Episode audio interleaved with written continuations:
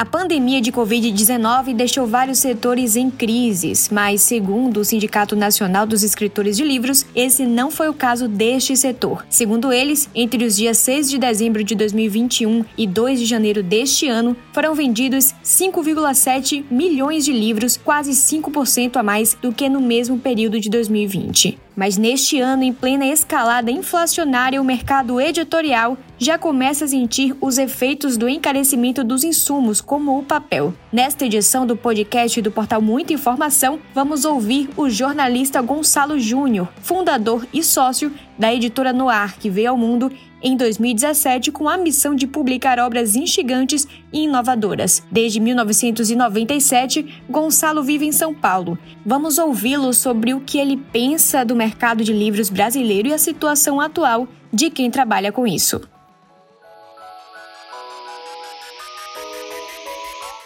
Vamos lá, Gonçalo. A gente começa já falando um pouquinho, né, sobre essa sua trajetória dentro do jornalismo. Quando que você decidiu começar a trabalhar com isso e também caminhar com os livros? Na década de 80, eu lia muita revista, lia muito quadrinho, lia muita coisa de música. E aí o fanzine era uma publicação que se fazia de fãs, né? Aparentemente de fãs, com notícias e tal. E na década de 80 estava surgindo umas máquinas de, de xerox de qualidade muito boa, muito boa e barata. Ampliava, reduzia imagens e tal.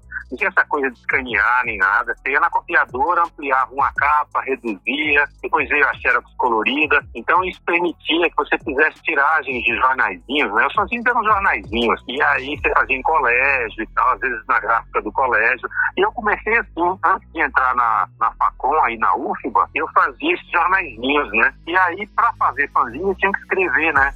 Eu desenhava, desenhava com o Cedrai, um cara aí na Bahia que tinha um, um personagem do Jornal Tarde bem conhecido, chamado Chachado. Então eu escrevia as historinhas para ele. E dia ele me convenceu de que eu não levava jeito para desenho, que as histórias funcionavam melhor para mim. E aí eu falei, é aqui que eu vou.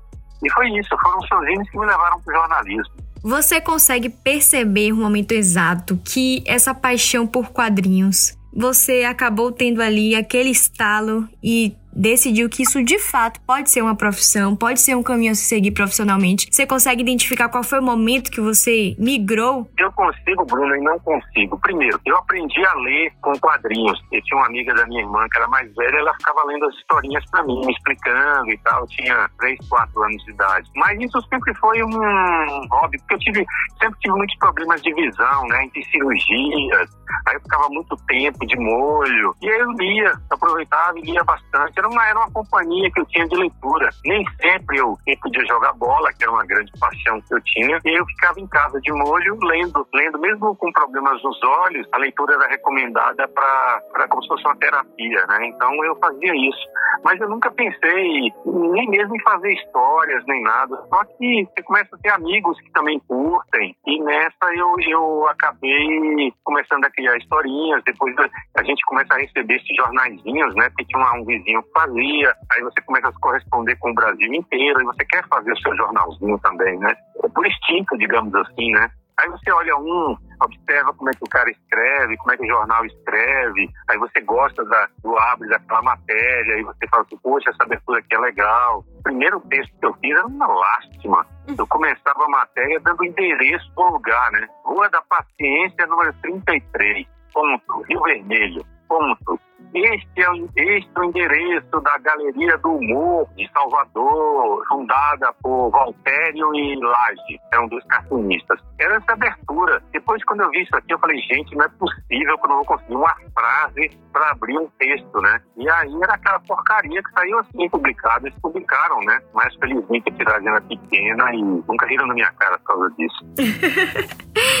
Agora, falando um pouquinho sobre a editora Noir, sua editora, ela surgiu lá em 2017, tendo as biografias como carro-chefe. Antes, você já tinha lançado outros livros, outras produções em outras casas. Por que foi que você decidiu fundar a Noir? E também queria que você falasse um pouco sobre essa definição, né? Você definiria que a Noir é uma editora nicho?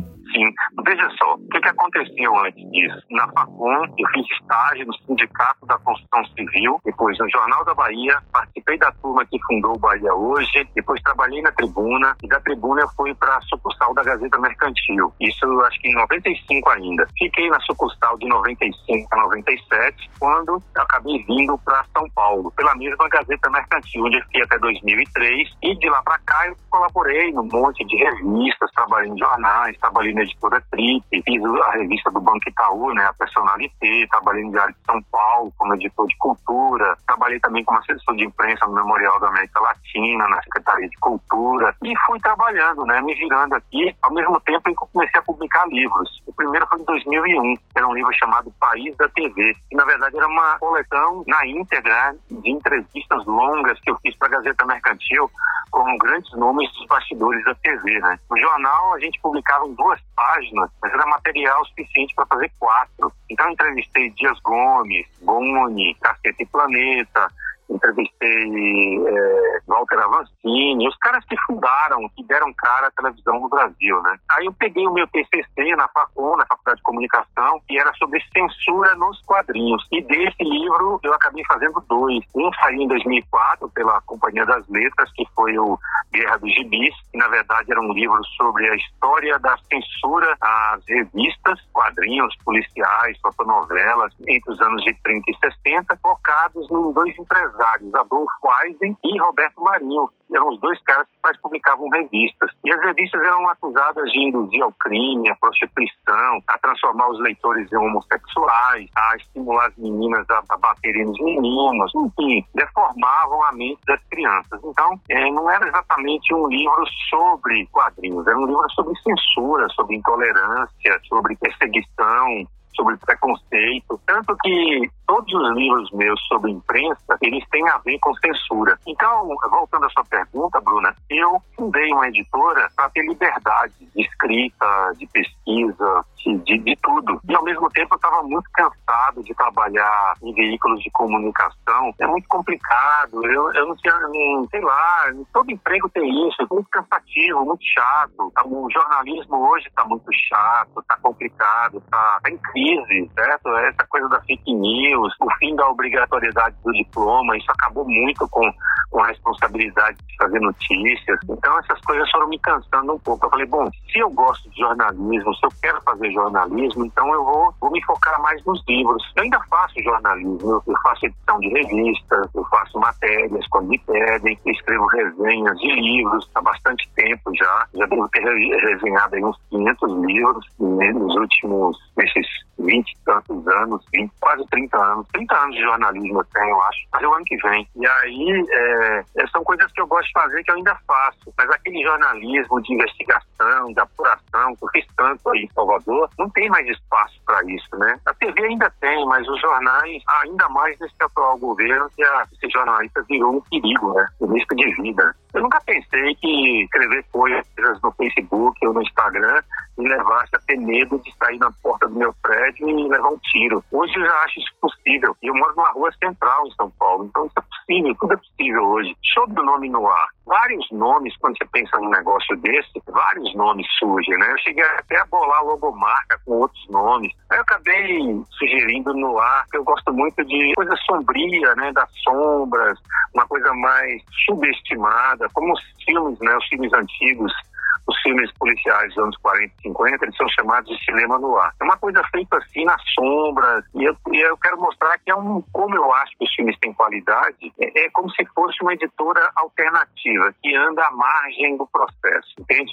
Consegui captar essa ideia. E falando agora sobre suas biografias, né? Seu trabalho nessa parte. Você escreveu biografias de sucesso, foi o caso de Carlos Zéfiro, foi também o de do, do Bandido da Luz Vermelha. Você se define hoje como biógrafo? Esse é seu gênero preferido, o gênero que você gosta de escrever ou não há essa preferência? É sim, porque é uma coisa que tem. É uma coisa que eu tenho focado mais. É onde eu exploro também essa coisa da investigação, da apuração, isso tudo é muito desafiante. Só que com o tempo, como você tem já adquirido uma certa experiência, você vai encontrando fórmulas, macetes, caminhos para fazer essas coisas, né? Então, é, tem, eu sigo algumas regras. Eu, eu, eu não escolho personagens famosos, celebridades. Eu faria uma biografia de Luiz Caldas, porque seria uma oportunidade de contar a origem da, do axé. Eu faria uma biografia de Bel, do Chiclete com Banana. Não teria problema nenhum, porque são personagens que me instigam a contar uma história por trás deles, um contexto.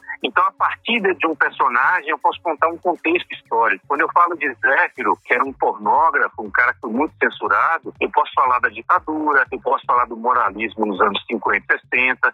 Quando eu falo de Assis Valente, eu posso falar do, do início do rádio, de Carmen Miranda, eu posso falar de como a indústria do rádio surgiu e se vendia muito pouco discos nos anos 30. Os, programas, os primeiros programas de rádio eh, não tinham anunciantes, que funcionavam em clubes. Tudo isso é possível. Então, geralmente eu aproveito os personagens para contar a história de um contexto. Algumas pessoas gostam, porque elas acham que isso transpõe elas no tempo, no universo. Né? Tanto que agora mesmo, no, no livro que eu fiz recentemente, eu coloquei uma playlist, porque o que, que, acontece? A música é uma coisa muito importante no meu processo de, de produção. Então, se eu estou fazendo a biografia de Jacó do Bandolim, como eu fiz, eu levei mais de três anos fazendo, eu ouvia Jacó 24 horas por dia. Eu estava acordado, estava ouvindo Jacó o tempo todo. Então, é uma espécie de imersão. Aí eu ouvi os programas dele, que eu consegui, vários programas de rádio que ele fazia. O Instituto Jacó do Bandolim me cedeu o acervo. Então eu ficava escrevendo e ouvindo os programas dele, pegando informações. Aí tem todo um esquema, né? Então, na escolha do personagem, é um personagem do meu interesse, que eu acho que não quer dizer que eu goste do personagem, como o caso do Bandido da Luz Vermelha. Mas o Bandido da Luz Vermelha, ele era um personagem icônico, né? Ele atuou de março de 66 até agosto de 67. Transformou São Paulo. Ele era um analfabeto de 25 anos de idade, um psicopata, um estuprador. Ele teria estuprado mais de 100 milionários em São Paulo. Isso, isso estava só nos processos, né? isso a imprensa não divulgou, recorreu em segredo de justiça. E eu acabei tendo acesso a, a 23 mil páginas de 88 processos que correram contra ele né, na justiça. Eu li todos, li tudo, mapeei, todos os crimes, ele invadiu 154 mansões. Então não, não é que eu sou fã do Bandido da Luz Vermelha, ele era um personagem interessante para eu mostrar o quanto São Paulo foi traumatizada e mudou completamente depois dele. Foi depois do bandido que as casas de São Paulo começaram a ter muros e grades. Não tinha antes. Por quê? Porque até 1966, 67, as famílias elas ostentavam riqueza com as fachadas das casas. Hoje não, as casas estão todas escondidas com muros. Não importa mais a beleza da frente da casa, porque eh, as pessoas estão escondidas, elas estão em prisões domiciliares praticamente. O bandido mudou a cara da cidade. Então é, é, é isso. É, é, são personagens que me interessam, não importa se são famosos ou não, tá? Mas pegar gente famosa, como eu fiz com Rubem Alves, um grande escritor, um, um grande humanista, um, era um filósofo, é, me deu a oportunidade, por exemplo, de mergulhar, que eu sabia que tinha sido perseguido na ditadura, né? Então eu fui atrás dessa história também. Então não, não tenho preconceito contra personagens. Agora eles precisam me interessar, despertar alguma coisa, alguma possibilidade. Você trouxe agora essa questão falando, né, sobre o bandido da luz vermelha. Esse, essa biografia vai virar um filme e já está aí, né, trazendo a expectativa para quem gosta de acompanhar esse tipo de literatura. Eu, inclusive, estou curiosa. Queria saber é, como é que está esse processo de produção, como é que foi, inclusive, esse diálogo, né, para poder transformar isso em um filme. Foi engraçado, porque a Folha de São Paulo deu uma matéria, quando a polícia toda estava na rua atrás deles, foi a, a Folha de São Paulo que revelou quem era o bandido da luz vermelha. Então, é, o jornal teve todo interesse em fazer uma matéria grande, né? E quando o Rodrigo Teixeira, o produtor, ele viu a matéria e imediatamente ele me localizou e falou assim, ó, pode me mandar um PDF, eu quero transformar esse livro aí num filme. Aí eu mandei, acho que dois ou três dias depois a gente assinou um contrato. Estamos no, no na produção do roteiro, desde o, o, o início do segundo semestre do ano passado. É um processo demorado e, e também é, eu não tenho previsão. Talvez o, filme seja feito o ano que vem, este ano. Este ano eu acho difícil, mas talvez o ano que vem. Por quê? Por causa da crise, né? O cinema brasileiro está praticamente parado. O que entra em cartaz agora são filmes prontos durante, antes da pandemia ou finalizados durante a pandemia. E como há um movimento governamental no sentido de destruir a cultura, principalmente o cinema, então é tá tudo muito viabilizado no momento, né? Estamos naquela coisa de tocando o barco com a vela empurrada pelo vento, né? Ligando o motor para economizar energia, gasolina, que aliás está muito cara. É isso, você trouxe agora esse processo, né, de crise dentro do setor do cinema. Agora, como é que tem sido o mercado dos livros no Brasil? A gente teve, né, em 2021, um ano que fechou com saldo positivo com relação a 2020 no faturamento quanto no volume de vendas também, né, desses livros. Isso é mentira, Bruna. Isso é mentira. Não, não procede então, né, esses dados. Não, não. Eu gostaria que a Câmara Brasileira do Livro provasse essa afirmação dela. Pode dizer, não, você não pode dizer que é mentira, mas eu não acredito. Vamos trocar o mentira por não acredito, porque 40% do mercado tá, estavam na, nas mãos da cultura e da Saraiva. Hum. Elas deixaram praticamente de existir em 2021. Como é que, que entre 2021 e 2022, entre 2020 e 2021, no meio da pandemia, alguém pode dizer: ah, mas as pessoas estavam lendo durante a pandemia. Certo, elas estavam comprando. Mas, por exemplo, nós da nossa editora passamos a vender mais no ano passado, não vendemos tanto na pandemia. Não, foi tanto assim. Agora, de 2000, 2021 é o ano do fechamento da Saraiva e da Cultura. Foram, sei lá, 500 livrarias fechadas. E essas livrarias, a Cultura e Saraiva, tinham 40% do mercado de livros. Então, quando a, a, eles, esses caras falam do mercado aí que, aumentou 8%, de, de onde? Em cima do quê? Porque se você, eh, se você tem duas, as duas maiores redes de livrarias quebram, fecham, param de vender, esses 8% foi em cima do quê? De 2020? Será que eles contaram que as duas fecharam em 2020? É isso que eu não entendo, porque, e outra coisa, o mercado no ano passado, é, o papel aumentou 82%, quase dobrou o custo de impressão. Este ano nós tivemos 35% de aumento em fevereiro, é, 13,5% em maio, em, em abril, acho que 13 ou 14 em maio, e agora no dia 1 tivemos um outro aumento, acho de 20%. Tá, tá difícil. Você faz um orçamento de gráfica, os caras falam para você, ó, oh, orçamento, por exemplo, eu fiz um orçamento a semana passada, na quarta-feira, a pessoa da gráfica não falou assim, só posso garantir esse preço até sexta. Imagina, ela deu três né? dias para dar um ok, senão ela, ela ia pegar o papel e, e destinar para outra coisa. Então, onde é que está essa beleza de mercado aí? Várias editoras parando de publicar diminuindo os lançamentos. Livros de 120 páginas, sendo que eram vendidos a, a 40 reais, estão sendo vendidos a 70, 80 reais. Como é que o mercado está crescendo? Você não acredita que esses sites de vendas, como é o caso da Amazon, não tem impulsionado essas vendas, não? Não, porque teria impulsionado, por exemplo, as nossas, porque as nossas estavam indo muito bem até o início da pandemia. Muito bem. E estavam indo também. Durante a pandemia, nós vendemos razoavelmente. Do ano passado para cá, continuamos vendendo do mesmo jeito. Não tem nenhuma explosão, nenhum aumento. E claro que isso depende do tipo de livro. Claro, é óbvio. Mas, por exemplo, os nossos livros que mais vendiam continuam vendendo apenas. Não tem nada excepcional. Não aumentou 10%, não aumentou 20% nenhum livro aumentou nas vendas. Então, é, é, eu, não, eu não consigo, eu gostaria de, de esmiuçar essa conta aí, porque a Saraiva e a Cultura, pelo que eu sei, acabaram no ano passado, né? E é isso, essa, essa crise né, com a Saraiva, a Cultura, ela te surpreendeu? O que, é que você acredita que foi o equívoco, né? Se é que houve um equívoco dessas redes para que chegasse a esse ponto? Tem uma coisa viciada, uma coisa que eu diria para você, é que se tornou uma forma de se praticar crimes no mercado editorial, que é um negócio chamado consignação.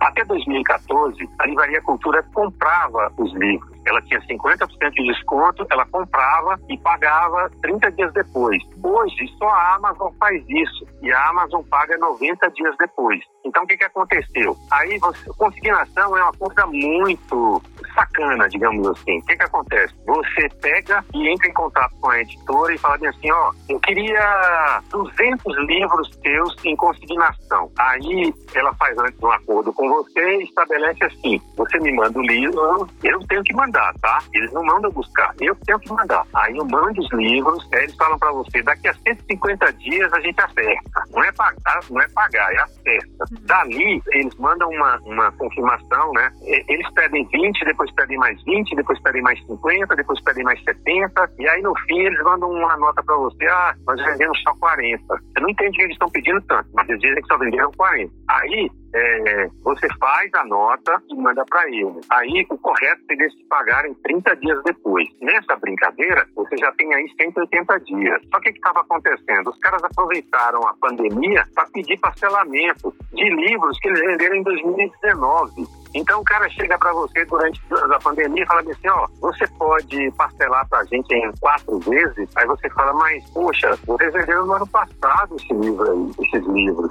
Não, mas é a crise, a gente está com as lojas fechadas. Porque é aquele, aquele negócio, né, Bruno, de cobrir um santo e descobrir outro. Então eles estão fazendo esses negócios assim, você nunca sabe, você entra na livraria e pergunta, você tem tal livro? Aí o cara abre o tema lá e fala assim, não, não tem. Aí você olha assim, só curiosidade, quantinho aí? O cara fala assim, ah, a gente tinha aqui, a gente recebeu 16, não tem nenhum. Aí o cara manda a nota para você dizendo assim, só vendemos um. Ele disse que só vendeu um. Aí você tem que fazer a nota para receber só de um. O, não, não dali a um tempo, ele disse que vendeu mais dois. E aí eles vão. Então a, a, a tal da consignação fez com que essas grandes redes tivessem uma ideia diabólica. É assim, nós vamos abrir livrarias em todo o Brasil vamos conseguir pegar empréstimos, vamos abrir livrarias em todo o Brasil, vamos abrir duas em cada capital, quando não precisava, né? Só precisava de uma. A maioria das capitais bastava uma livraria só, eles começaram a abrir duas, três, a, a, a sufocar as pequenas livrarias, como foi o caso de Salvador, né? Pequenas não, as, as redes locais, como a civilização brasileira, que não existe mais, né? Posso estar enganado, mas acho que não existe mais. Então acabaram com a civilização brasileira daí, porque eles chegam com um esquema é, predatório, né? E aí eles montam do 200 livrarias e começam a pedir livro para todo mundo sem gastar nada, porque é em consignação. Então, o, as, as, editoras, elas preenchem o vazio deles lá do espaço das livrarias. O pessoal fazia DVD, fazia CD, é, cedia esse material por consignação, sem custo nenhum, nenhum, que você tem que mandar também, você ainda gasta para mandar. Além de ficarem com 50% do valor, você ainda tem que pagar para a transportadora levar para eles. Então, ficava assim, esse esquema da consignação que acabou com o mercado, que está acabando com o mercado, porque virou uma coisa viciosa de você ter um produto para vender e não se preocupar com nada. Se, se alguém, se uma criança chegar ali e pegar um livro seu e rasgar, ele diz para você que, que é beneficiado. Ele não, porque ele não vai perder nada. Se ele tivesse comprado o livro, ele ia ter uma perda naquele livro. Mas como alguém, sei lá, alguém roubou um livro, você paga a editora que, que acaba absorvendo isso tudo. Então você entende como o negócio é, é complicado, é muito complicado. E aí você me pergunta, qual é a saída? A saída é você investir cada vez mais em, em internet, em mídia, mídia digital, na, nas redes sociais e, e, apostar no seu, na sua lojinha, entende? Para as pequenas, é possível você se manter apostando na sua lojinha. Você trouxe, inclusive, aqui a, a, o caso da Amazon, que oferece os livros, né, com preço promocional, de uma forma mais é, viável, que as livrarias físicas não podem revender por esse valor. E aí acaba sendo a Amazon vista, né, por essas outras empresas como a vilã da história. Você enxerga o processo dessa forma? Como é que dá para contornar um problema como esse? Não é que elas não podem, elas não querem. Elas dizem, ah, mas nós gastamos com aluguel, nós gastamos com funcionários. Sim, cara pálida, mas você tem 50% de desconto. Por que, que você não dá 20% de desconto e se torna mais competitivo? Uhum. Se você for olhar, tem livros da Amazon que dão só desconto de 5 ou 10%. Os nossos mesmo, muitos livros estão lá com 5 ou 10%. Por que não dá 15, ficar, 15 10%, ficar com 40%? Por que não dá, dá 20% de desconto e ficar com 30%? Entende? É, e você ainda vai conseguir bancar seu negócio, porque você está ficando com 30% do livro. Não é pouco, não, Bruna. Sim. Não é pouco.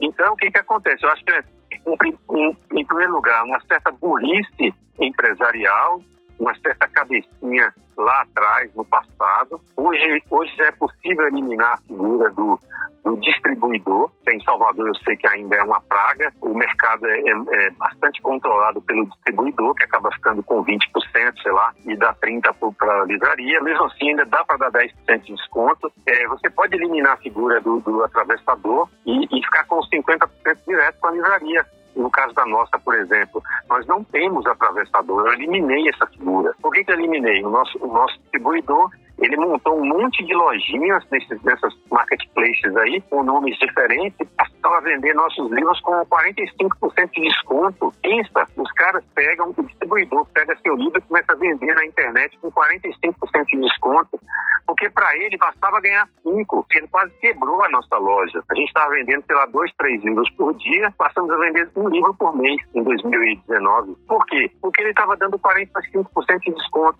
Só que ele ficava com 5% apenas, ele vendia um monte de livros. Aí compensava para ele, porque não tinha despesa nenhuma, nada, nada, nada, só, só em armazenar. Então, essa coisa toda foi, foi, foi é, as livrarias podem dar desconto. Você tem que ser inteligente para tocar um negócio. Então você elimina a figura do atravessador, do tal distribuidor. Outro dia eu vi um livreiro em Salvador comentando comigo na mesa de café. Ah, mas o distribuidor daqui é complicado. Eu falei, mas por que, que tem que ter o distribuidor daqui? Passa por cima, vai atrás, procura a gente direto que a gente faz. Ah, você tem distribuidor em Salvador? Aí eu pergunto, por que, que eu tenho que ter distribuidor em Salvador? Você compra, você pega os livros comigo, tem uma transportadora, ela deixa na sua porta uma semana depois. Entendeu o negócio, Bruno? Você tem que ser competitivo. A Amazon criou uma coisa complicada que eu acredito que ela inflacionou um pouco os livros, porque ela fica com 55%. As outras ficam com 50%. Então ela fica com 55%. Aí os livreiros, os editores têm que aumentar um pouco o preço de capa. Então, às vezes, hoje, você paga 140 reais por um livro, quando na verdade o preço dele poderia ser 89. Uhum. Aí o que, que acontece? Você vai lá e aí tá, tá te dando 30% de desconto. Aí você faz as contas, pô, de 140, 150 ele caiu para 105. Que legal, que descontão. Não, ele está por 105, mas poderia ser 89. Entende a lógica do negócio, da inflação? E o que, que as, as livrarias físicas fazem? Elas pegam e vão vender por 149. Por que, que não vendem por 130, por 140, por 135, por 120, se ela comprou aquele livro de 75? Por que, que tem que ganhar tanto numa coisa só se você pode ganhar um pouco mais vendendo dois, três, quatro exemplares. Essa seria a minha lógica se eu tivesse uma livraria. E trazendo, Gonçalo, esse ponto que você falou sobre as mudanças, né, que acabam acontecendo no mercado com o passar do tempo, uma dessas mudanças são os e-books que vieram e muitas pessoas agora preferem pela praticidade. Eu confesso que eu não gosto, não sei ler em telas, mas a praticidade leva muitas pessoas a gostar. Como é que a Noir se prepara com esse desafio novo? Vocês têm produzido também materiais voltados para esse público? Não, Bruna, não é tanto não, viu? Nós somos analógicos, sei lá, a próxima geração, sei lá, de até 15 anos, ainda, ainda cresceu, ainda tem muita força do livro. As casas ainda estão cheias de livros. Um, um, uma, um pai uma mãe, eu sempre recomendo isso. Gente, é, ah, eu comprei um livro, mas eu dei para alguém. Eu falei, não, monte uma biblioteca, monte, porque você cria um ambiente literário na sua casa. Você cria uma coisa, as pessoas passam a conviver com livros, não, elas, elas passam a não, não temer livros. Tem gente que tem medo de livros. Ela olha assim, fica olhando, poxa, vou ler isso tudo aqui, dá muito trabalho, vou demorar muito. Então tem essa coisa do medo, o livro causa medo. Então é possível que a próxima geração leia só e-book, mas o papel ainda é muito forte. A não ser que haja alguma coisa que autoritária, alguma medida que acabe com o livro de papel. Aí todo mundo vai ter que se adaptar ao e-book. Só que os livros vão continuar aí, né? Porque os livros, eles têm, eles, eles fazem companhia para as pessoas. Quem gosta de ler, é, gosta de, de da, da, da, presença do livro. Eu brinco que um, um, um livro, um bom livro, é, é como um relacionamento. Você olha para o livro e você sabe ali, você sabe tudo da pessoa, quer dizer, entre aspas, né? Você conviveu com aquela pessoa, você usufruiu a intimidade daquela pessoa. Então tem certos livros que marcam como relacionamentos marcam a nossa vida. E trazendo né, novas, essas mudanças, Gonçalo, existe, né, as pessoas que acreditam aí que o jornalismo cultural perdeu espaço, dando espaço para blogueiros, influenciadores, famosos, né, que resolveram escrever, produzir, patrocinados muitas vezes. Você acredita que de fato há essa crise no jornalismo cultural ou não chega a tanto? Não, há uma crise no jornalismo, né? No Brasil, especificamente, depois da decisão do Supremo de, da, questão da exigência do diploma. Eu acho que jornalismo tem que ser feito com muita responsabilidade. Até o começo desse século, todas as publicações tinham que trazer um jornalista responsável, no sentido de se responsabilizar por aquele conteúdo. Por que, que médico tem que ter? Por que, que, que engenheiro tem que ter, arquiteto tem que ter, e não jornalista tem que ter diploma. Por que não? Qualquer um é, pode escrever, claro, claro. Um agrônomo pode ser um grande escritor, um arquiteto pode ser um grande escritor, um advogado pode ser um grande escritor. No passado, quando a gente não tinha curso de jornalismo, os grandes escritores eram advogados. A maioria se formava nas escolas de direito. Então, é, isso tudo é perfeito. Agora, você escrever bem, você escrever ficção, você escrever biografia é uma coisa, você escrever notícias é outra. Isso, isso traz responsabilidade. Então, é, essa crise de valores que afeta a cultura, que afeta o jornalismo econômico, está tudo nesse contexto, né? Eu diria para você, de uma dificuldade e até de uma incapacidade de estabilizar com as redes sociais, que são ferramentas maravilhosas, fantásticas, mas acabam é, aflorando essa, essa faceta muito terrível das pessoas, né? De banalização da vida, de não valer nada, entende? Então, a, essa coisa está todo num contexto em que as pessoas estão matando as outras de todo jeito, num contexto político que só piora. Gonçalo, muito obrigada, viu, por esse papo muito interessante. Acho que a gente poderia falar por mais umas horas aqui sobre tudo isso que a gente trouxe. Oh. Mas agradeço muito sua disponibilidade, sua abertura para falar é, de verdade com entrega sobre o que você acredita, né? Siga a gente nas nossas redes sociais e até o próximo podcast.